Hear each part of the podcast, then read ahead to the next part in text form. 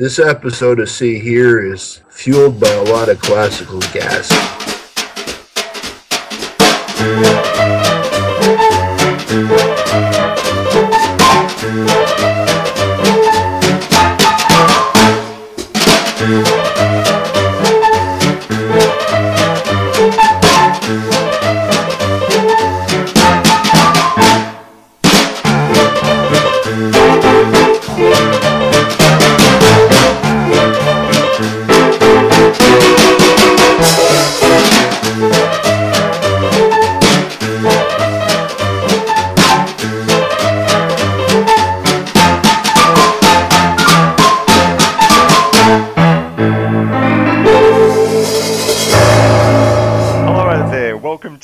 Episode, what are we? Nine, I think. Yep, episode nine of See Here podcast.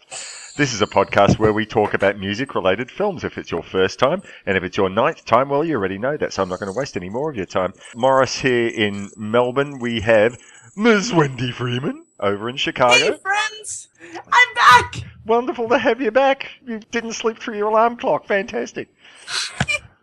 and we have in Seoul Mr. Tim Merrill. Hey, And in Bath, we have OBE, honoured by the Queen, Sir Bernard Stickwell. Uh, thank you. Hello. that's Bernard, Mr. Innocent Stickwell to you. Mr. Innocence, that's that's an off-air joke. I don't think we'll go there, and we It won't is go anywhere. With, we won't go anywhere with grilled cheese either. anyway, it's so wonderful to uh, be back with all of you. I've missed you all. Wendy, give us Yeah! give us the Wendy Freeman story. Where you been? What's happening? Oh, golly. I don't know. I've been to something like four or five different comic conventions this summer. And, uh, yeah, it's been, it's been hectic. It's been mad. And, uh, I was in San Diego. I was in Cincinnati. I was, uh, all over the place this summer. But, uh, this weekend, we are having the Riot Fest festival, the big punk rock festival in Chicago. Mhm. And, uh, who did I see yesterday? Yesterday I saw Stiff Little Fingers. Ooh. Boo. Wait, did you just boo them? Yeah, they suck ass. They're terrible. oh, the worst. Oh, really? Sorry, but uh, yeah. All right. Let's. Sorry. Continue, Wendy. Eric, No, don't no, turn, I the, find don't that turn the interesting. podcast off. I'm not. I'm not married to them aside from Suspect Device. You know. Yeah. No, I, I think they're an awful band. So I really, really don't have any time for them at all. That's awesome. I love. I love hearing that. I'm very fascinated to hear. That's awesome. Um, the big headliners oh, were uh, Slayer playing All of Reign in Blood, and Jane's Addiction playing All Nothing Shocking. That was the big, uh, the big thing last night, and I, I, I stayed for most of Jane's Addiction. But today I'm really excited because I get to go see Paul Weller. Yeah. So, Is he, gonna, is he gonna shout to the top? are you booing Paul Weller? Oh, I can't fucking stand Paul Weller. I'm sorry. You don't like the So I, I'm not trying to be. I'm not trying to be contrary here, but yeah, that, I really don't like Paul Weller. Okay, that's all right. That's well, okay. Sorry. That's sorry. it. Don't know. You know, it's just Bernie, an opinion. I'm sorry, Bernie, but that's that's entertainment. You really do live in a town called Malice, don't you? oh my Oh, god, that zing. zing! They keep coming. Uh, jam I it was where the down sun in the subway at. well. Uh, So I was down in the subway at midnight yesterday, and uh, I was Yeah. talking to someone Well, he's not about an how sucky Paul beginner Weller at is. Hating. Listen, So- he's not an absolute beginner at hating him. Oh, Oh, I can't think of any more. no, Um, I've run out. don't really have much of an issue with the Jam. That you know they're okay, but Paul Weller as a individual performer, uh, Okay. yeah, not my uh, not my cup of tea. I'm afraid. Right. That's okay. So, and I forget the headliners are people I don't like. It's like The Offspring and and uh, some Oh, other God, people I don't like. I hear Bernie bad. quite like the Offspring, though. No, I can't bear the Offspring either. Oh, okay, good. D- But yeah, I'm if I was getting you, Wendy, I'd I'd stay at home and have a cup of tea instead. well, I'm gonna go home and have a cup of tea later. Well, no, I can't because I'm there. I'm doing volunteer work for the Chicago Coalition for the Homeless. So Oh, That's oh, how- well, in that case, more power yeah, to you. so I'm actually doing something uh, nice for people. Good for you. Oh, good. That's awesome. That offsets the Paul Weller and the Offspring stuff. Well, you know I what you should so- do? You should take take the home take the homeless to go see Paul Weller. Homeless people love Paul Weller. Yeah. Yeah, no, go. Tim. The uh, the homeless people have got it bad enough anyway. They don't need to be seeing that as well, do they? yeah, you're right. You're right. Hey, at least they That's- don't. They, at least they don't have uh, Bono coming and downloading themselves on it. Oh, Oh, don't you Jesus. fucking start with me, man. Don't, don't, don't, no. Hey, hey, Why don't hey you go- you, you, you and I, are, you, we're of a, we're of a like mind on that, Tim. I know, I know. I think Also, perhaps all four of us are. I don't know. Wendy, Hey. are you a U2 fan? Oh, I listened to that album. Oh, you actually Okay, listened to here's it. the question. God. Here's the question. All right, so as far as tribute songs about the Ramones, I far prefer Frank Black's "I Heard Ramona Sing" over that hunk of shit that you two released the other day. Am I right? Well, no, I mean, you know, I have I have evidence that Joey Ramone he came from the future because you see, the thing is, he wrote a song in the past called "Beat on the Brat," and he was actually he was actually he actually wrote that song about fucking Bono. You guys say all this. uh, Have you? I mean, I don't know whether this this might be apocryphal, but as far as I heard it, the song that uh, Joey Ramone was listening to as he died in his hospital room, he was listening to fucking U2. And that's why he died. Probably that you know it probably sped up the process. They gave him that instead of a massive injection of morphine. I mean, how fu- how fucking sadistic is that, man? When the guy a guy's like living out his last breaths, you know, and his eyes are getting dimmer and everything's just I hate you know, he, he- I hate he's say this. zoning out into gray.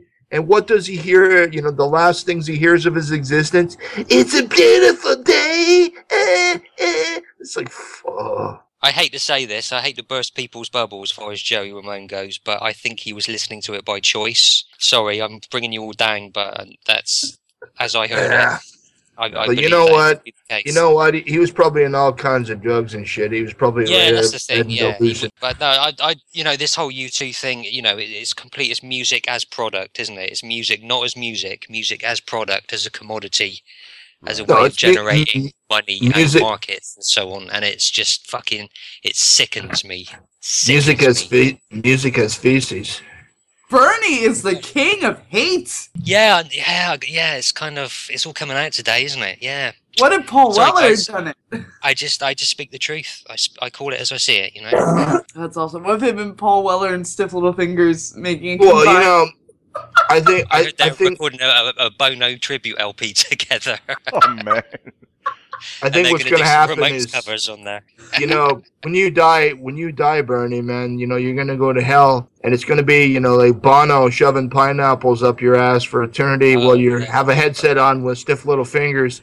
And when Bono Yeah. gets tired, he's gonna clock out for his shift, and then Paul Weller's gonna take over. Oh, totally. Yeah. Whilst fucking the Offspring are on stage cranking it up, playing that uh, Right. "Pretty Fly for a White Guy" over and over again. So Oh. um, yeah, no, I'm you know I'm fully prepared, but And then occasionally you'll get occasionally you'll get to take a vacation. Only you'll be on that Sugar Ray cruise. Yeah, oh, Have you seen Wendy. that? with, with, with special guests, with special guest Limp Bizkit. Yeah. Oh Jesus. and Nickelback. Yeah. Oh, Nickelback. Oh my God. Uh, Anyway. why, why do these people? Why do they hate music so much that they have to do this Mm. to us? and Do you know what I welcome, mean? ladies That's- and gentlemen, to the Happy Cast. Oh. But hey, Well. why don't we talk about uh, something good instead? Well, so well, please, somebody else. You know, uh, here we are nine minutes into this, and we haven't actually said why it is that we're here. We're here to talk about music-related film, and today's film is, as, as they say in the Trashy Trio, we're going back to Italy. Yeah. I don't sound a bit like Josh, do I? Never mind. Uh, we're going to Italy, 1976, with a film by the director Bruno Bozzetto, and the film is called Allegro non troppo, and features Maurizio Nichetti, who um, also made one of my favourite parody. I know. I guess if you went and mixed a mixture of the Bicycle Thieves and the Purple Rose of Cairo, then you'd have his film called The Icicle Thief. Highly recommend that one, directed by and starring Maurizio Nichetti. But he's in this film. And, and yes, as I said, directed by Bruno Bozzetto, who has uh, who's still active today, making really great pieces of animation. And maybe we'll uh, get a chance to speak a little bit about that later on in the show. And we even have a little bit of feedback. Yay! Uh, something written and some MP3. We'll present that uh, towards the end of the show. Maybe should we go to a quick break and then come back and talk some film? Sure. All right, Yeah. let's let's do that. We're going to go for a quick break. We'll see you in a minute.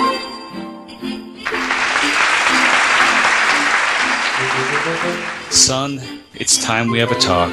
About what, Dad? Well, son, pretty soon you'll want to look at naked girls. Some movies have lots of naked girls and things that make you feel strange. Mm, like Sasha Grey videos? Whoa, you've got to start off slow, son. Save the triple penetration gangbangs for when you get old and miserable. Savor the sight of bare breasts from a bygone era before they were Google away. Supper time, you two! And remember, no incestuous roughies or rapey pink films until after dinner! The Trashy Trio, covering Euro sleaze, Japanese pink films, American roughies, or any other sordid entertainment that comes their way. The Trashy Trio, a podcast to listen to while alone, with headphones on, probably in your closet, under some covers.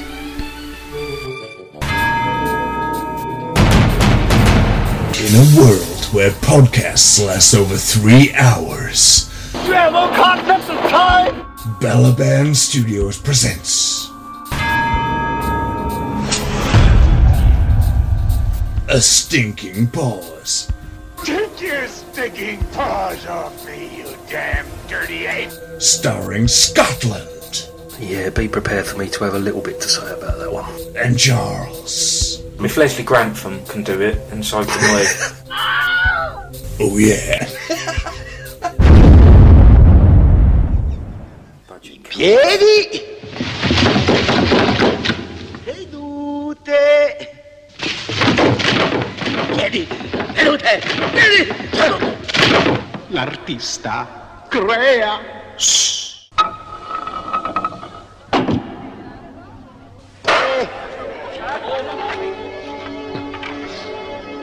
one, a two, a one, a two, a three, a four.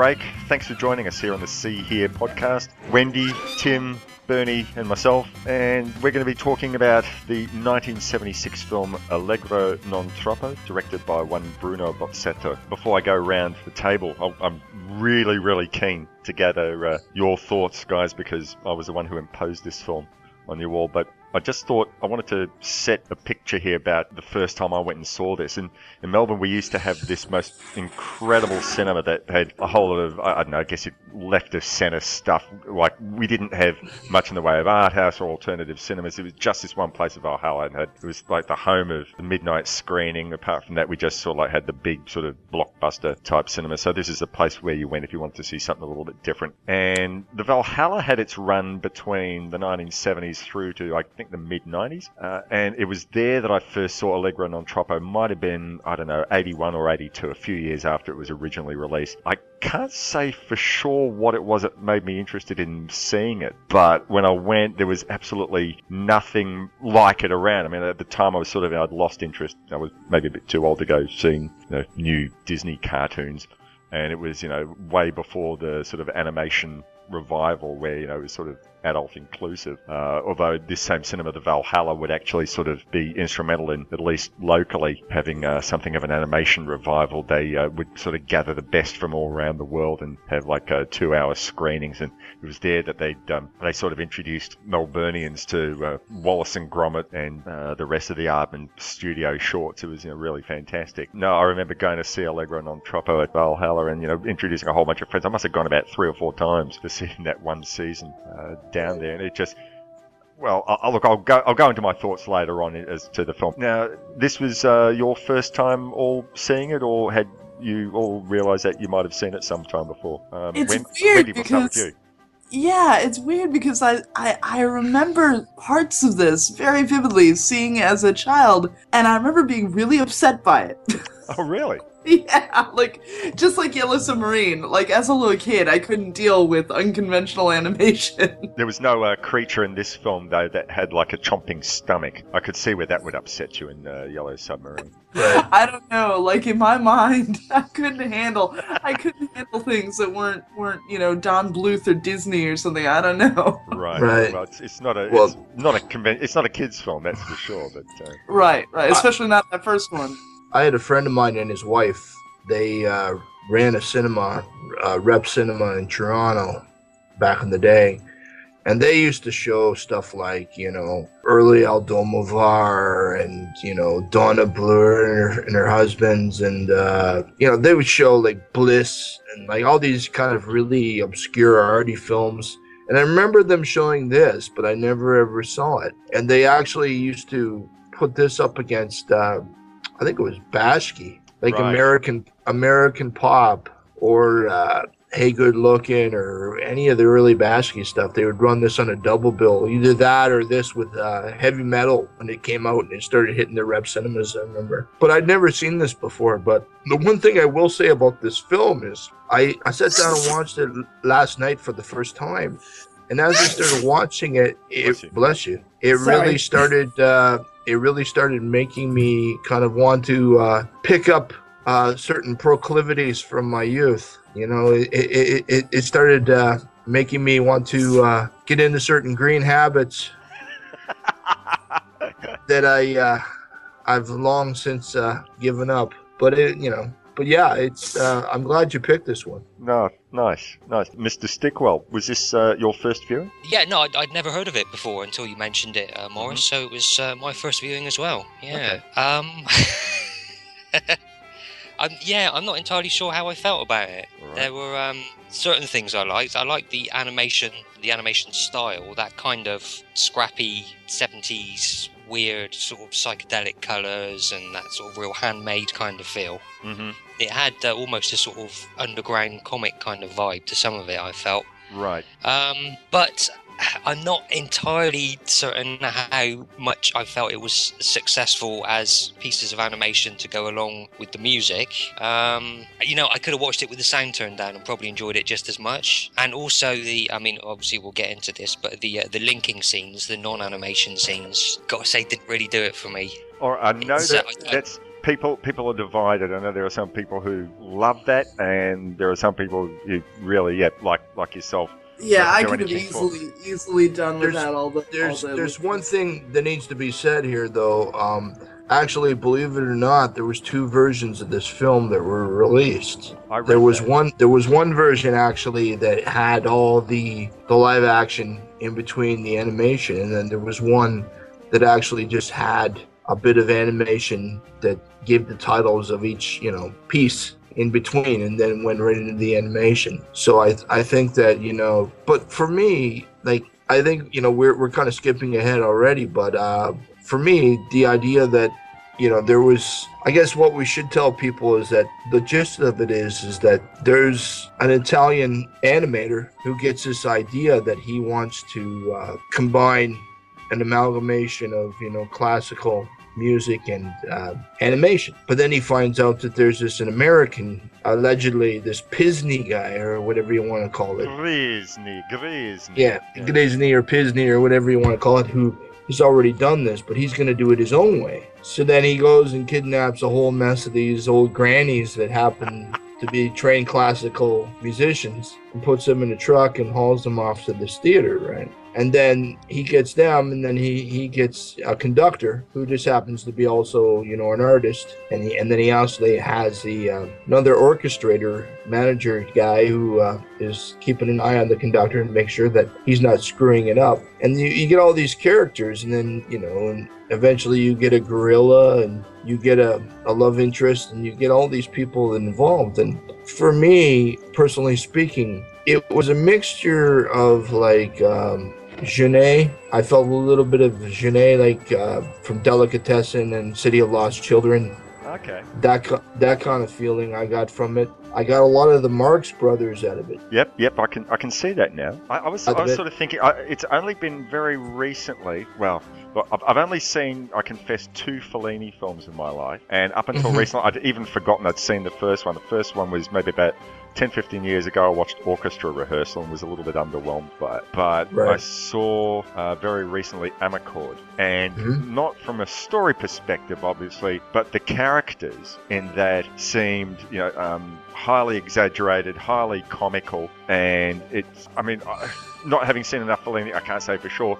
But I'd be surprised if the live action characters in this weren't taking some sort of cue from uh, Federico Fellini. But if you're an expert out there and you've seen both Fellini and this film, please feel free to write in and uh, let me know if I'm if I'm just throwing the shit out there. I was kind of wondering if the um, the sort of tone of those uh, you know live action scenes and, and the humour therein, whether that was a particularly sort of Italian thing, and maybe it just wasn't something that translated well. Right. I don't know. Um, I don't know how you guys felt about that. I did get a bit of Monty Python from it as well. Very much. Yeah, I was gonna say Python too. Yeah, yeah, yeah. Yeah. But I mean, for me too, it's like I don't know. Like I said, like Jeunet with you know with Delicatessen or with City of Lost Children or what he does, like that fantasy element of where he brings in all these characters that are so diametrically opposed. You know, like all these women are old women, and yet they they're all kind of primping themselves up like they're beauties and then and and then you know then then it's like everybody is something that don't that you don't think that they are but they think they are. And, and Gil Gil does this a lot too where Gilliam Gilliam presents these characters that are kind of so diametrically opposed or they're kind of above and beyond what you what you see you know like what what what they are is not what you see but they're they're more i don't i don't know how to explain i don't know where i'm going with this but i just i just get that kind of weird feeling from this like Gil, like gilliam or like Jeunet. yeah Look, I went and watched one of the bonus little extra things that was on the DVD release of this, and there was an interview with uh, Maurizio Nichetti, who, as I said before, he was the um, he was the guy who played the uh, the animator. Right. And he it was actually his idea to come up with the orchestra of uh, the little old ladies, uh, you know, to rough things up a little bit and uh, have this, I guess, this contrast between you know the classy orchestra that we get in Fantasia compared to the shambolic one that we get here in Allegro non troppo. Uh, Right. And you know we get Deems Taylor being so very polite and uh, you know saying, "Oh, wow thank you very much, Mickey. You did a wonderful job in Fantasia," Right. compared to uh, this, you know, the tyrant who who's um, the, the actor whose name I've forgotten, but I, I just think he did a wonderful job here. Uh, in the, you know, he bullies his orchestra, he bullies the animator, and I think that's kind of what I was getting at with with with Jeunet and Gilliam is that you know where other people would just use clean cut or straightforward cast characters, you know, these people would use children or they'd use extremely old people or they'd use people in kind of roles that are kind of very you know obtruse or, or just strange in a way like you you know they don't go at it from a straight angle. You know they just they just I go think at it um, from that's quite a, a sort of European approach. I mean, you can't really see American Mhm. films doing that, can you? no no but that's no. um, that kind of thing is, as you say, it's quite prevalent in uh, in the way a lot of European directors approach what they're doing. I think. So, uh-huh Let's talk a little bit about the actual animation because, okay, so I get the feeling that so you at least you know Bernie and Wendy, you weren't so crazy about the live action sequences. We might come back to that a little bit later, but the animation itself. Did you find that you enjoyed all the animation sequences, or was there a particular favorite? What what spoke to you? Yeah, there were a couple that I really didn't like, but the one that I loved was Ravel's Bolero.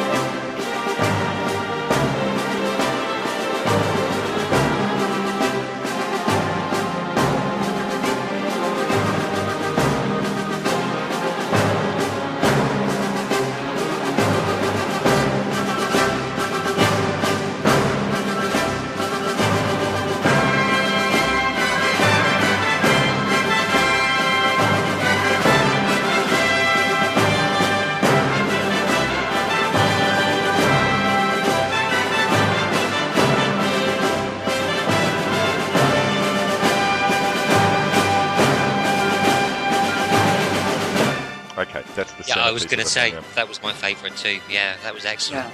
So uh, there's a bit of a description for that one. That's um, I mean, on the on the one hand, you know, it just looks like this simple thing. The the drop of coke out of the bottle evolves, and as the music builds up, it's making this journey, and you know, you don't know where, and it's sort of this history of evolution. It, it really took me until I mean, it had been many years since I'd watched the film, uh, until I got to watch it again for for the podcast. But the monkey, which we see in this, where the evolution is eventually heading towards, all the little things that the monkey does along the way, the nasty little things, I didn't notice that uh, years and years ago watching this.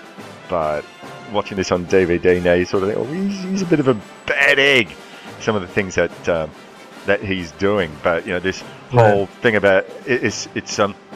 Bozzetto has done this. If, if you've seen some of his short uh, animated films are outside of this film, he uh, often does do things with uh, social commentary, and um, this definitely is it. You know, it's a it's evolution, but where have we headed?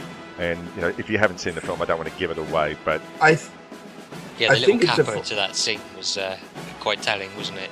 yeah, At the very end. Yeah. Yeah, yeah. Yeah, I think it's a really funny thing too that you know, I mean, Bolero is supposed to be you know an erotic song. It's a very sensual song, but the way that it's played out here is like this kind of march to doom. right. I no longer think of uh, Bo Derek and Dudley Moore. I'll think of this. Right, right, right, right, right, right. I was gonna say that um, for me, a couple ones that I really liked was you know the initial, the first one, the Debussy one.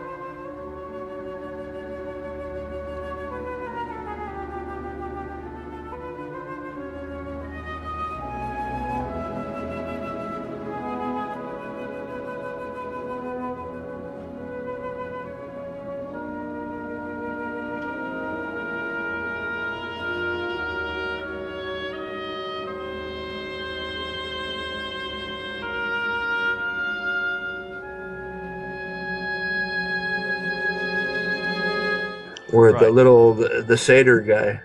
And um he like when wendy was talking about yellow submarine he totally reminded me of the nowhere man. Oh yes. and you know and all he all he wanted to do was get a little bit of raisin pie you know like all all he wanted was a little slice you know and he's running around trying to trying to get a little trim you know and trying to you know like pimp himself up and he's getting cock blocked at every angle you know and he's getting denied denied and he's running around and eventually he he realizes that the environment that he's in is this actual woman and i thought that that was kind of cool yeah, yeah, yeah. and and the uh, the other one that I thought was really touching that got me was, and I never thought I'd get you know affected by it, but was uh, uh, Sibelius's uh, Valse Triste.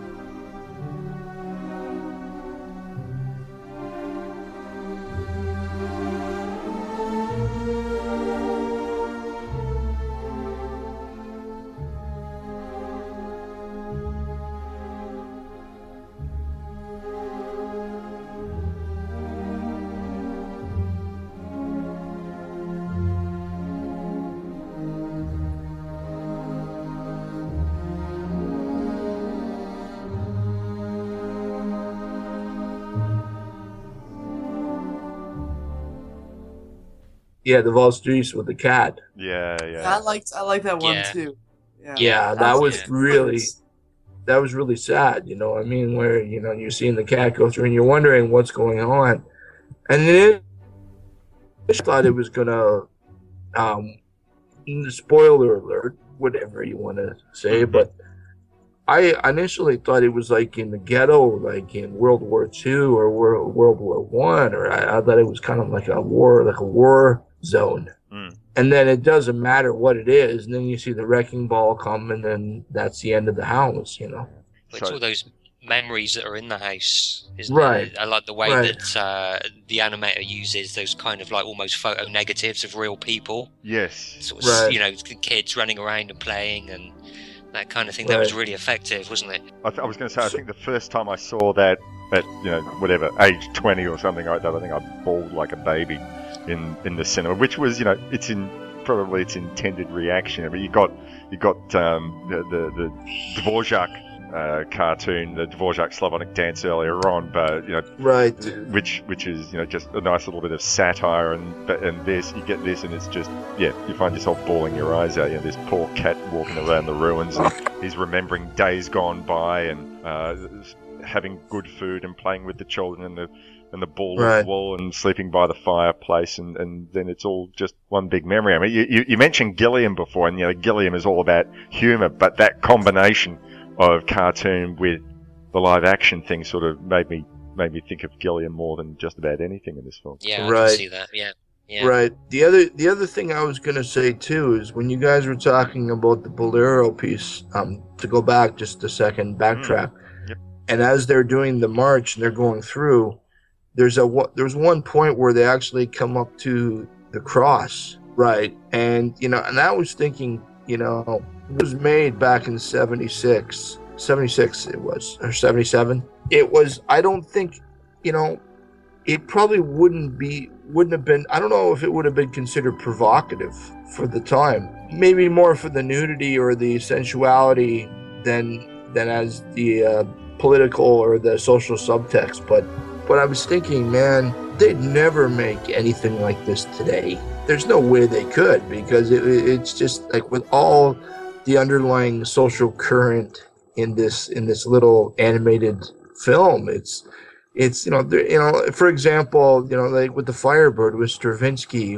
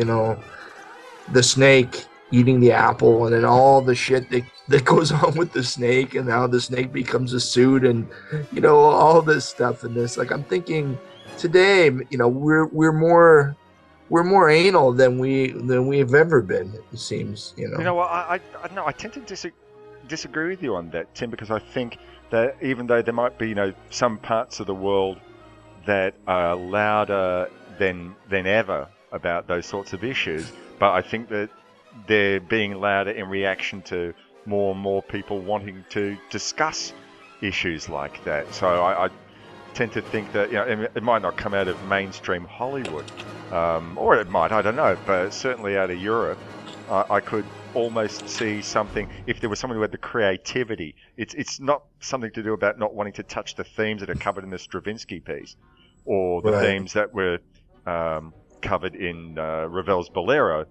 uh, in that piece of animation. But it's more about you know whether there be someone who has the creativity to follow up on that. But certainly the themes that they touch, yeah, absolutely. I think I could still see it being done and probably.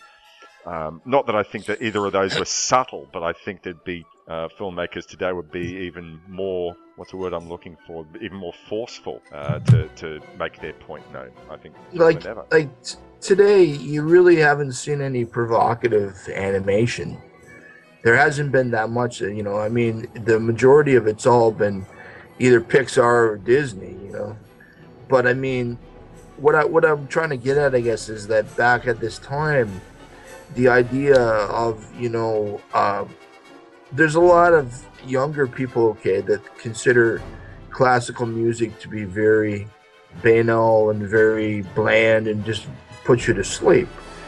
But but then you know when you look at the actual themes and you know the the, the things that push people to compose these pieces, you know like sexuality, lust, violence, reminiscence, depression, like all the gamut of emotions. Mm.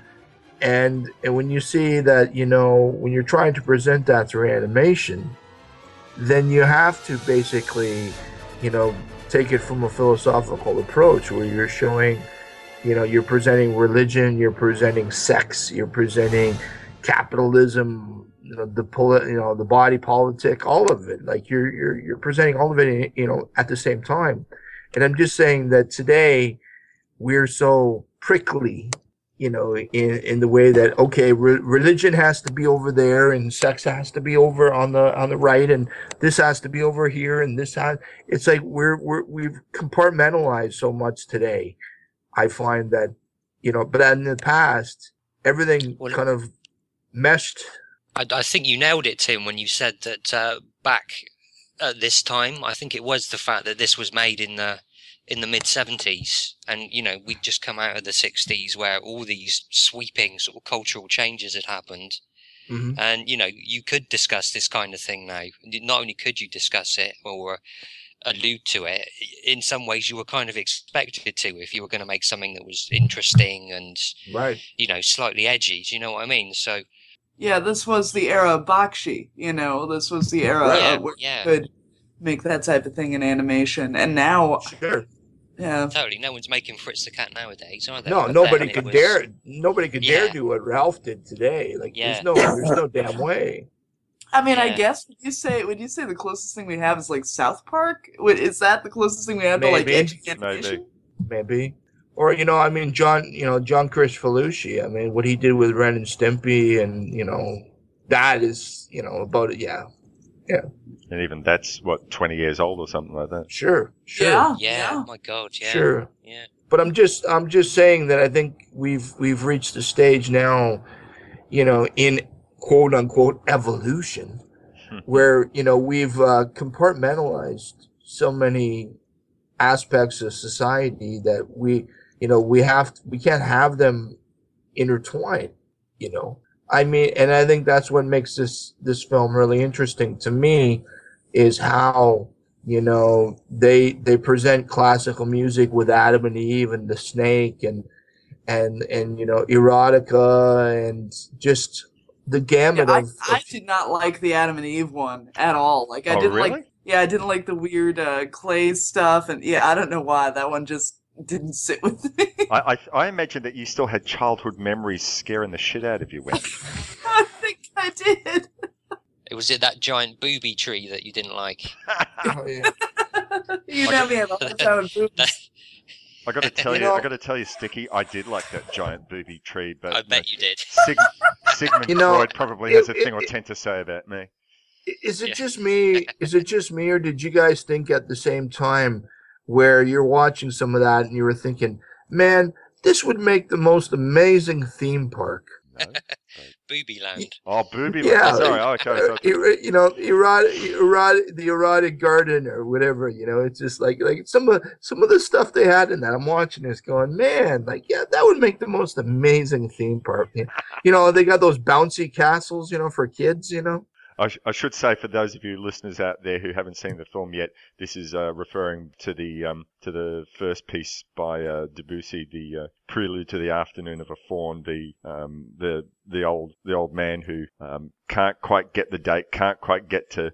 It, but it also this film also says more, not just about this old guy who can't get it on with a pretty young thing. But I, I guess if you look at it a more broader perspective, I, I guess it says something about how you know, in in this world we have those pe- the, the people who have, and then the people who are just left to left to um, Yeah. fend for themselves or not be cared about. You know, we we we make uh, so much. We, we say so much about oh, everyone needs to be cared for, everyone needs to be looked after. There's a place for everyone in this world, and you know, th- this is just acknowledging the reality. I mean, using this story as a metaphor, but it really says something that there are ignored people in in our society or ignored groups in our Well, you- you society, could, while the, um, while the pretty young things are are, are uh, Right. you know, advertising cola. a- And getting and Yeah. going on Big Brother and, and other sorts of shows like that. That's it. It's the divide between, uh, you know, beauty as it's shown in movies and on TV as this Right. ideal, which in real life none of us really get that close to, frankly. Well, except for Um, you, Ben. Right. Well, of course, yeah. Apart from me and Yeah. Wendy as well, of course. yeah. yeah. Well, of course, Wendy. But um, yeah, no, I, I- I think you could take it in that spirit. You know, the, the, that sort of little satyr guy is just some sort of dodgy little fat dude who, um, you know, he's sort of aiming too high for what he's likely to get, He's- isn't he? he's Frankly, the nowhere man. Yeah, he's the nowhere man. Yeah. R- yeah. He's Jeremy. Yep. So he's not he's That's not one of the beautiful people like me. So Oh, I was I was just going to say so like you've already mentioned Tim that we've covered off subjects you know sex, violence, evolution, the corporate world, you know capitalism, greed. But the um, the second film or the second short in the film, which is set to Dvorak's Slavonic Dance Number Seven, Right. is uh, about conformity.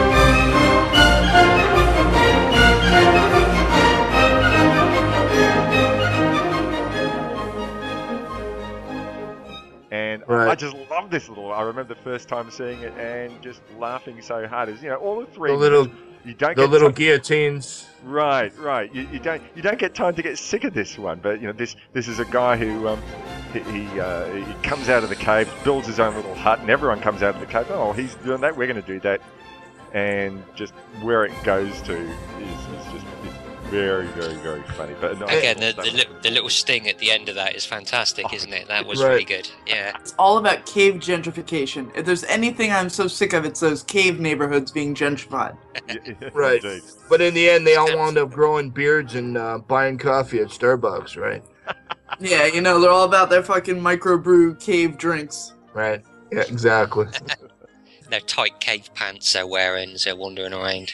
Skin tight Right. jeans. I, I was going to say that this isn't really uh, uh, connected as such, but I bumped into a guy who, um, uh, when we were teenagers, we used to be quite good friends, and I'd see him quite often. And uh, as is the way, you fall out of touch with people.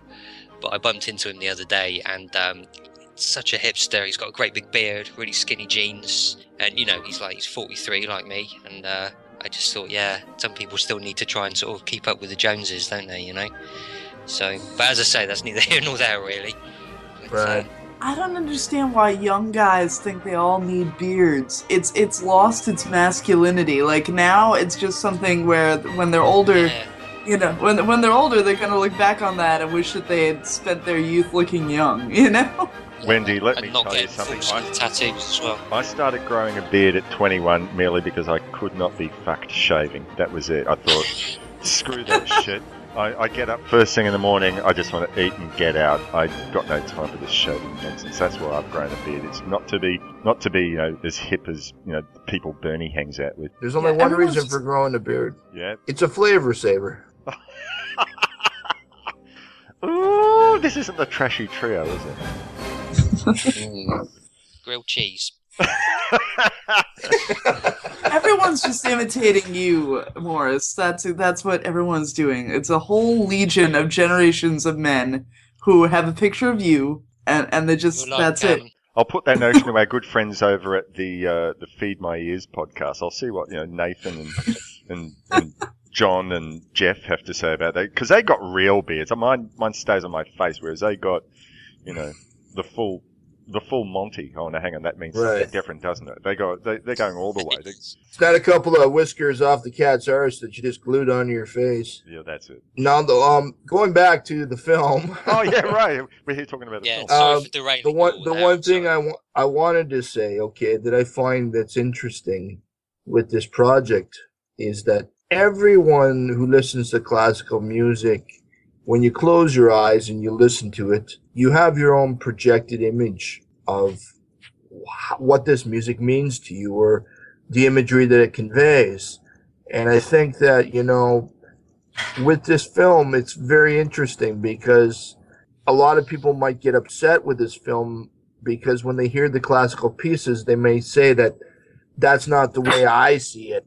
That's not the way I, I that's not the feeling I get from this piece, you know, and how could how could they take it in with these, you know, how could they kind of, you know, uh, combine these images with this piece because they really don't go together. But we have to understand that this is, you know, the perspectives of the people putting this project together. It's not ours. We just have to cut, take it into faith that this is the way they sit and say, okay, well, you know, that's what it is. You know. I got, I got to say, and I've watched this, as I've mentioned, you know, quite a number of times over the years, and I hear these pieces, and I feel like it never occurs to me anymore that you know these pieces were all hundred, you know, over hundred years old or 150 years old before the film was made.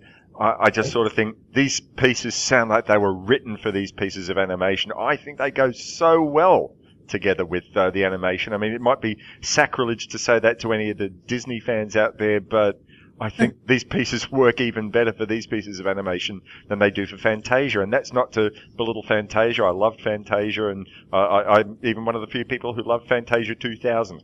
But um, I really think that Bruno Bozzetto and uh, his his team of animators, they thought long and hard about how they were going to pick their pieces and how they were going to tell their stories.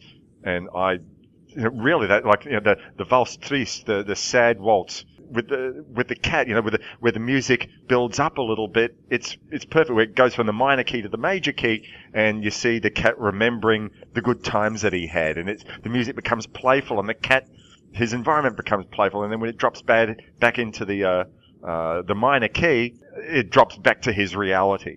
Uh, it just I, I do not hear that piece anymore without thinking of that piece of animation. That's great. That's great. But I'm just saying, I'm just saying that for some, they may they may see this film and just say, well, that's not exactly how I imagined this piece of classical composition. But again, you I have to just if, say, um, if if you're going in with that attitude, Tim, though, you're going to be disappointed because you're not Right. going to see this film to listen to the classical music. You're going to see it because you want to see the people involved with the How film, their interpretation and how Right, they feel about it and what they've created Exactly. to complement it. You know, so Right, right.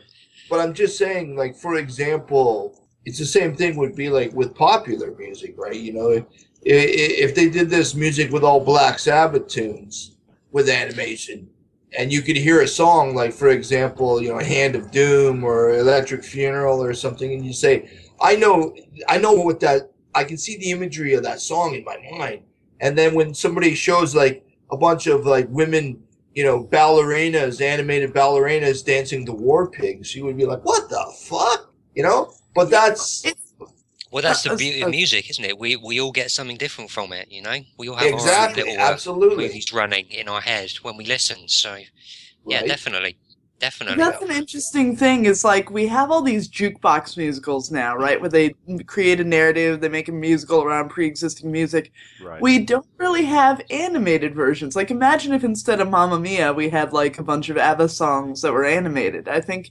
Yeah, it's true. Nobody's really done that yet. That's interesting. Yeah, I, I would love to see that.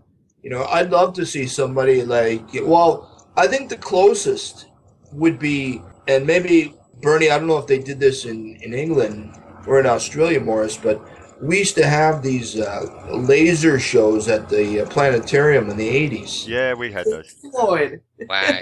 Laser Floyd or Laser Floyd, you know, and they'd play the music and then they would actually like screw around with the lasers to put images up on the planetarium wall, right? You know? I bet you went to the green zone first, didn't you, on your way there, Tim? Oh yeah, yeah, yeah, for sure, for sure. Yeah. With money, with money, you would see like coins, and then you see them going into a pig, and the pig was like this laser pig, you know. And yeah, it was, it was, you know. But I, but I think what I, what I'm trying to get at is that, you know, you're right. You know, you watch a film like this to see the interpretations of the compositions, you know. But there's people that, you know, when they hear certain music it, it, it, elicits a certain emotion in them or a certain imagery and, and it may conflict and it is what it is like that's fine you know but you you know but this isn't about what it means to you this is about what it means to you know the creators of this project like you're saying bernie Yeah, exactly. Yeah, yeah. So uh, I, I was going to ask, have um, any of you had the chance to either you know via YouTube or any other means watch any of the other short uh, animated pieces from uh, Bruno Bozzetto because he's he's still working. I think through to today. So the last thing that I think I saw was like as far uh, only like two three years ago. So Well, one thing I did, um, I didn't realise until doing a little bit of research about this before I watched it, and actually this character makes a guest appearance in the film. Uh, that Bruno Bizzetto was the creator of Signor Rossi. that's right. Yeah, yep. Yeah You know, did did you guys get that when uh, in, in like Canada and the States and so on when you were younger? yeah Yeah, you- well, okay. But uh, yeah, there's a little sequence in this, which is it's part of the one of the live action sequences. Uh, the piano. Where, uh, yeah, yeah. Signor Rossi shows up and he gets burned to death. Quite right right frankly, I don't, I don't Yeah. know why I'm laughing when there, you when you say it like that. It sounds terrible that I'm laughing. Right but um, yeah. So no, that was a nice little treat because you know I grew up watching Signor Rossi and singing the uh, the fantastic theme song right "Viva Happiness." Yeah, I, I was going to say uh, you know I haven't seen any uh, anything else by uh, Bruno Bizzetti. Uh, Bizzetti is it? Biz- yeah, Bizzetto, Bizzetto. Sorry. Bizzetto, yeah. Yeah, I haven't seen anything else that um he's made. So Well, there's there's a uh, on the DVD that I have. There's about uh, ten short films, but there's a whole bunch of them on YouTube, and some of them are just exceptionally clever. Two that I want to bring to yours and the listeners' attention. One called uh, Grasshoppers, and it's see on the screen a whole tuft of long grass growing up in front of your eyes, and then you know you see all these grasshoppers around, and then the the grass gets eaten away, and uh, then you, you get a sequence of um, violence across the ages. You know, conflicts, people killing each other, wars, hatred, personal conflict. They all shoot each other in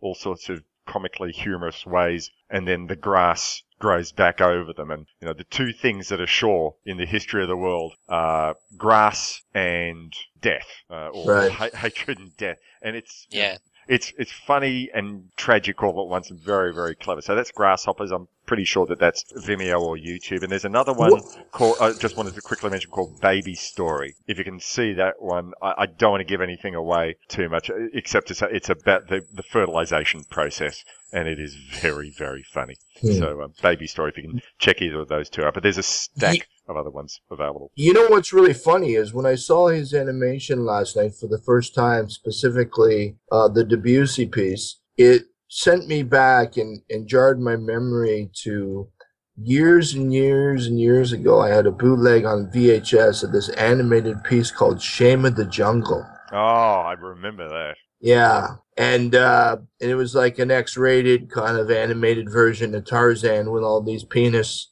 penis monsters and all kinds of craziness. But uh, but yeah, like the the animation was very similar. And Didn't- at first, Didn't Johnny Weissmuller's grandson or something do the voiceover for? for the- yeah, yeah, yeah, yeah. But at first, I thought Bozzetto had done that, and then I checked it today, and he didn't. But the but the animation was very very similar, you know. And I because I'm watching this, going, "Wait a minute, I've seen this guy." like you know, with the big with the big tits and uh, you know all that, the kind of running around and stuff. I'm like, "Wait a minute," you know, and yeah. But um, out of all this, the, the whole thing in the film, there's one thing I have to say that really made me smile and laugh. You know, and I was laying there in bed last night feeling shitty with the flu, but the one thing that kind of you know, no matter how bad I feel, the one thing that always will perk up my spirits is a dancing gorilla.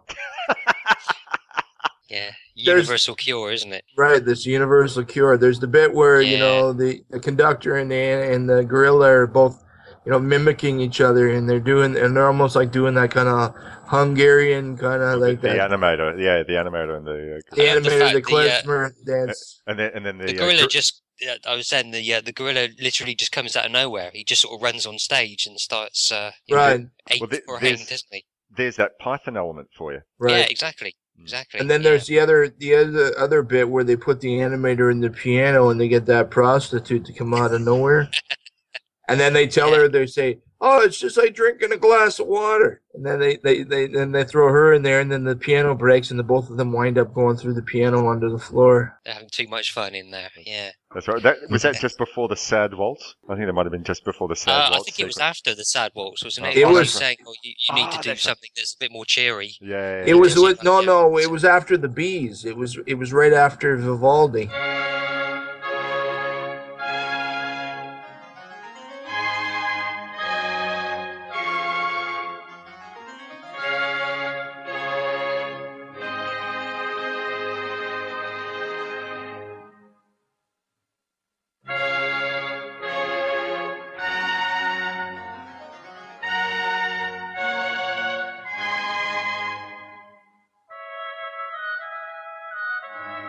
Ah, yeah, because yeah. It, it was the lovers rolling around on the grass and then the guy the guy gets stung in the ass by the bee actually in the uh, theater Yeah, but that's it. The, the roll around in the piano is what inspired the roll around in the hay. right that's what i'm saying yeah, yeah yeah, yeah, yeah, yeah. All right. So, any more thoughts? I uh, would just all? like to uh, like to quickly point out the uh, the cleaning girl, Oh yeah. uh, Mary Louise uh, Giovannini. Mhm. Yeah. Um, I thought she looked like the love child of Lina Romay and Liza Minnelli. I just wanted to point that out. or you know you know who she reminded me of too and going back again to uh Jeunet, she reminded me of Amelie. Oh, uh, yeah. What's her face? Yeah, yeah, uh, Audrey Tautou. Yeah. yeah, yeah, yeah, yeah, Tautou. yeah, I can sort Yeah, of she- see that. Yeah. Yeah. yeah. She reminded me a little bit of that. Well, Yeah. I'm, I'm gonna I'm gonna disgrace myself. She looked to me like Pam Dawber. Uh, nano, Does it nano. have like Robin Williams on Wii? Is that it? Have you been watching a lot of Mork and Mindy? Uh, I haven't watched in a little while, but I did watch a lot of it in the day, and, and I loved it. Actually, I dug out my old uh, copy of Reality, What a Concept, the album that he was recording while he was Yeah. still doing Mork and Mindy, and a lot of it's dated, but still some of it's quite funny. Yeah. Uh, I was gonna say that for for a lot of people that aren't really on board with classical music, or they really, this is a really, I mean, obviously this is not something you're gonna be able to show kids, but um, for a lot of people that you know are kind of not that they have a distaste for classical music, but for those that may not quite appreciate or may not, you know, are looking to become connoisseurs of classical music, I would really suggest watching this film because it's a fun way of um, showing the potential of animation and art and music and how it how it can really kind of uh, blend together in ways that are, are really surprising you know So, despite the uh, your feelings about the linking pieces, um, Wendy, we'll go with you first. Would you recommend this to uh, people to watch? I would recommend parts of it. Like I feel very, tw- I I like it half and half. Some of it I really really enjoy, and some of it I'm like ah. So I would I would recommend excerpts from it. Okay. And Senior Stickwell? Well, uh, funnily uh, discussing it with you guys, I'm I'm kind of feeling a little kindlier towards it now. So whilst uh, you know certain parts of it didn't work for me at all, I think it's uh, it's worth sitting through. It's worth uh, watching, and it's worth um, you know putting the time and effort in. And I think there's enough there to make it worthwhile. So yeah, I think I would recommend it. Excellent. Well, there you go. You got it from the. cri- I mean, I, I'm way too emotional to be uh, completely Yeah. objective about it. Uh, uh, I've got a long history with this film. I absolutely adore it. But yeah, I'll. Um, so it's obvious I'm going to uh, It's definitely worth thumbs up. spinning one too. Yeah. Maybe watching on a double bill with uh, Yellow Submarine while you're having Oh, yeah. the green action. Yeah. All right. Uh, okay, we'll go quickly to another break and come back, and we have uh, some feedback for you. So uh, that's very, very exciting. People, people like us. All right, we'll be back in a moment.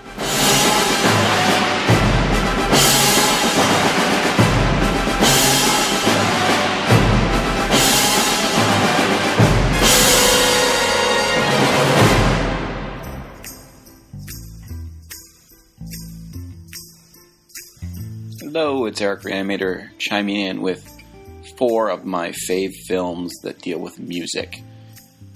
First one is from 1933, and it's the classic Gold Diggers of 1933, one of the great pre code films. It's a musical about a bunch of chorus girls who are putting on a show to pay the bills. And of course, it's got a great bunch of musical numbers and dance choreographed by Busby Berkeley. But for me, mostly it's got the one, the only, the amazing Joan Blondell. This woman defined moxie. If you have not seen it, I highly, highly recommend it. Up next, another classic from 1970.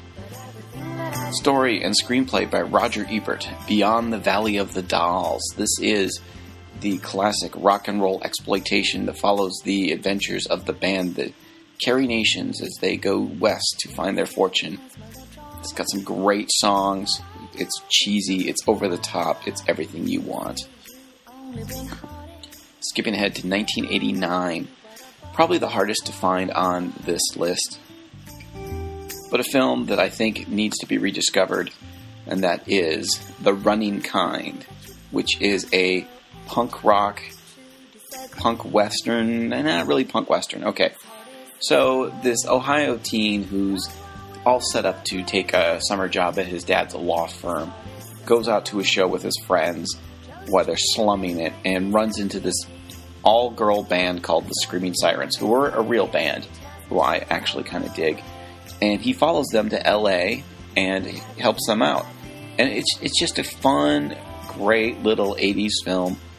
Highly recommend if you can find a copy of it, you pick it up. And lastly, we are living in the golden age of the rock documentary. Great documentaries about Townes Van Zandt, Roky Erickson, the MC5, a band called Death, Searching for Sugar Man, all that stuff is out there. But I want to give a shout out to We Jam Econo, the story of the Minutemen. The documentary tells the story of the band, three guys from San Pedro, California, who made uncompromising music in their own way, let their limitations create their art, and lived as much as they could without compromise. So until next time, this is Eric Reanimator, leaving you with just a little bit of the Minutemen for the hell of it.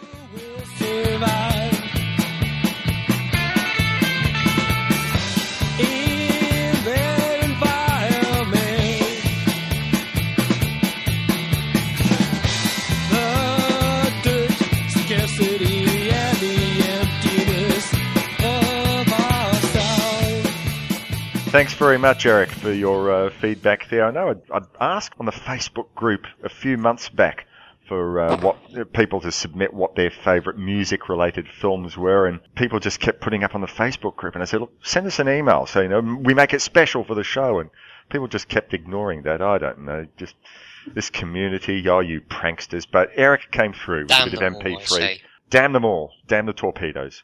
But uh, Eric came Yeah, through apart from the nice ones who listen, of course. No, no, we Don't love them. them. We love you all. Jeez, I don't want to shoo away the you know, the two listeners that we have, for God's sake. But you know, thanks Two, to we've us got all. two now? Sorry. Nothing. No. Carry on. Never mind. um, actually, uh, one of those uh, suggestions that he'd made, I actually watched. Uh, was it two weeks ago for the first time? The Gold Diggers of uh, 1933. And uh, yeah, there was a, there was a lot that uh, was fun about that. I mean, it's obviously obviously of its time, but I did find it interesting that um, you know, sort of not being not being so aware. You know, at the start, a few minutes into this, you know, they're singing that song "We're in the Money." I didn't know that that song had come from that film, and then I thought, oh, okay, so surely it was the uh, I didn't think the depression was over yet. And then by the time they get to the end of the song, you realise no, the depression was not over yet. But yeah, I, I found that to be an enjoyable film. I mean, you know, some of the uh, the romance action was a little bit too trivial for my liking, but the song and dance numbers were absolutely fantastic, and you know, it, it had its heart in the right place. So that was a good good little film. Uh, Beyond the Valley of the Dolls. Uh, I think we're going to have to uh, cover some Russ Meyer action at some stage. Although, Oh, I'm uh, down with that. No, there's not there's not enough booby in, in Beyond the Valley of the Dolls, but I, I don't know that there's a, a musical connection to uh, Beyond the Valley of the Ultra Vixens. So I don't know. We'll have to work. So it doesn't matter. We'll just cover it.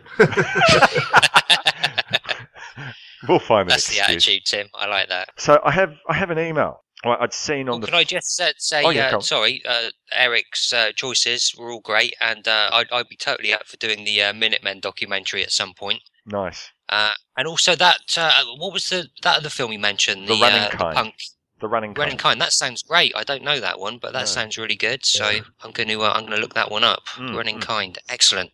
Thanks, Eric. So I have an email here from uh, Jeff Rocks over at the uh, Feed My Ears podcast. Now he'd gone and put up a post on uh, Feed My Ears saying that he was going to be watching Fantasia, and I sent him a note back saying, "Oh, have you watched Fantasia 2000?" He said, "Oh, no, I haven't." And he watched that, and I said, "Have you watched Allegro non troppo?"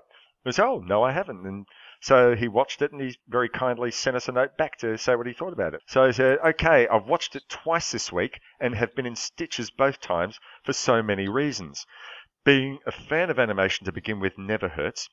The segments meld so beautifully with each piece performed every time. The first animation bit, The Aging Fawn, set the mood where I knew the score would narrate the story and I would enjoy this exercise. Hence the reason for viewing twice. Once to focus on the music, once to focus on the animation. I tend to get caught in the moment, blur both together and know I've missed so much.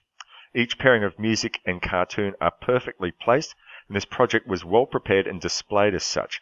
Speaking of preparation, the other one third of this movie for me was the humour and cut scenes between the animation, the live acting with our narrator, conductor, the orchestra, just the thought of those ladies makes me laugh, and the poor tormented animator himself perform the antics, uh, antics in such a deadpan method, I thought it was worthy of mention. Think a happy marriage of Monty Python, Kids in the Hall, and possibly the smart absurdity of Penn and Teller. That's a that's a good uh, comparison. Uh, how could one not resist? Kudos to Bozzetto for addressing the obvious fact that Allegro non troppo is inspired by Disney's Fantasia, or was it Prisny or Grisny, something like that, in the comedic manner that gets the point across and clears the way for the parody to continue. Other than not mentioning his name, Disney is not bashed in this production, but given an appreciation from almost the other side of the world. Thanks, Morris, for this recommendation. It's a definite keeper. So, uh, thanks very much for uh, sending your thoughts to us, Jeff. Much appreciated. And yeah, look, in the interview that I'd seen in the bonus features on the DVD, Bozzetto had said it definitely was not his intention to be a Fantasia or a Disney basher because he grew up, he was a huge fan of Disney and, uh, you know, saw this as, as an inspiration, but this was just something that he felt uh, he wanted to do just to have a different spin on on um, doing the classical music set to animation. And when you think that um, you know Disney probably had hundreds of animators at his beck and call, and there was probably a far smaller number that Bozzetto had available to him, he sort of had to make the stories fit that style of animation and um, that simpler style. I think sort of fit that uh, slightly uh, more warped sensibility than than uh, Disney would have uh, portrayed. So I think we've um, come to uh, the end of our feedback, and we've come to the end of another episode of See Here. Thanks very much for joining us. And now, uh, Tim, it's your choice for next month. So. Episode 10, we're reaching double figures. What have you got for us for double figures? Alrighty. Well, I had to think uh, long and hard about this, hard and long, and uh, I came to the conclusion that uh, we were going to cover a film by one Mr. Jimmy Jarmusch, and that film would be Mystery Train. Nice. Nice. Fantastic. Oh, I'm very, very happy about that. Oh, that's So I excellent. I, haven't seen that for ages. Oh man, that is so good. Oh, nice call, Tim. So I figured that would be a good uh, that would be a good selection. That um, it's a very music saturated film for many reasons, not just for the cast, but for the setting and for the whole spirit of it all. All right, look, thanks very much, all you listeners out there, or both of you listeners out there, for uh, episode joining us for episode nine of uh, See Here podcast. We've got a little Jam Jarmusch action. I nearly said that like a Kiwi drum. I didn't mean that. I mean Jim Jarmusch action coming next month. So uh, until then, be nice to each other and um, read some. Burn great your stiff little fingers records. Take them out, make a fire of them. Burn, burn. And Paul Weller. Well, And Bono. And, yeah, Oh and my God, Bono. I, Jeez. I- I just, I just really want to ask. I, I blame, I blame Piccolo for uh, that whole U2 thing. You know, he works for Apple, doesn't he? what? Say that again, Morris. I, I blame Piccolo. for- Is for, he? uh, he does work for Apple. I would, uh, yeah, I was going to say you should all write strongly worded letters to Apple about this. And failing that, let's all just bombard Loaf with emails.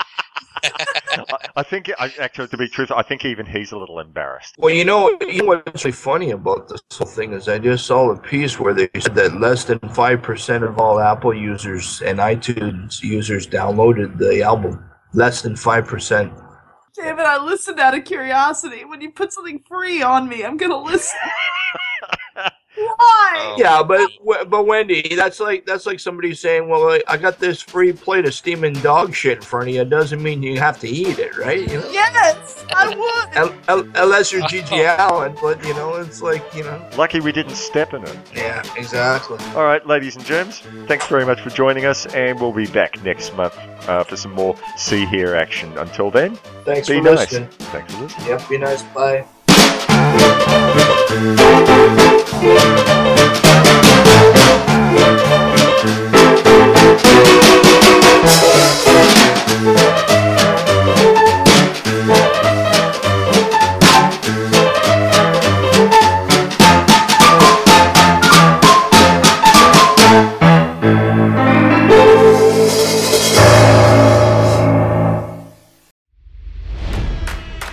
NFL draft season, and that means it's time to start thinking about fantasy football. FantasyPoints.com features industry leading experts and prognosticators using proprietary hand charted data to help you score more fantasy points. FantasyPoints.com is the place to go for whatever kind of fantasy football you play. Whether you play fantasy football, daily fantasy sports, or do a little bit of everything, Fantasy Points has the meticulously researched content to guide you to victory. And why wait for the fall? Fantasy Points also covers the new spring football league, the UFL. Join the guru, John Hansen, Scott Barrett, Joe Dolan, and other massive names in the fantasy football universe with an exclusive offer. Use code Pantheon for 15% off any fantasy points package, including the all in package, with access to every article, tool, and data nugget that Fantasy Points has to offer. That's fantasypoints.com and code Pantheon for 15% off at Fantasy Points. Fantasypoints.com, code Pantheon. Score more fantasy points.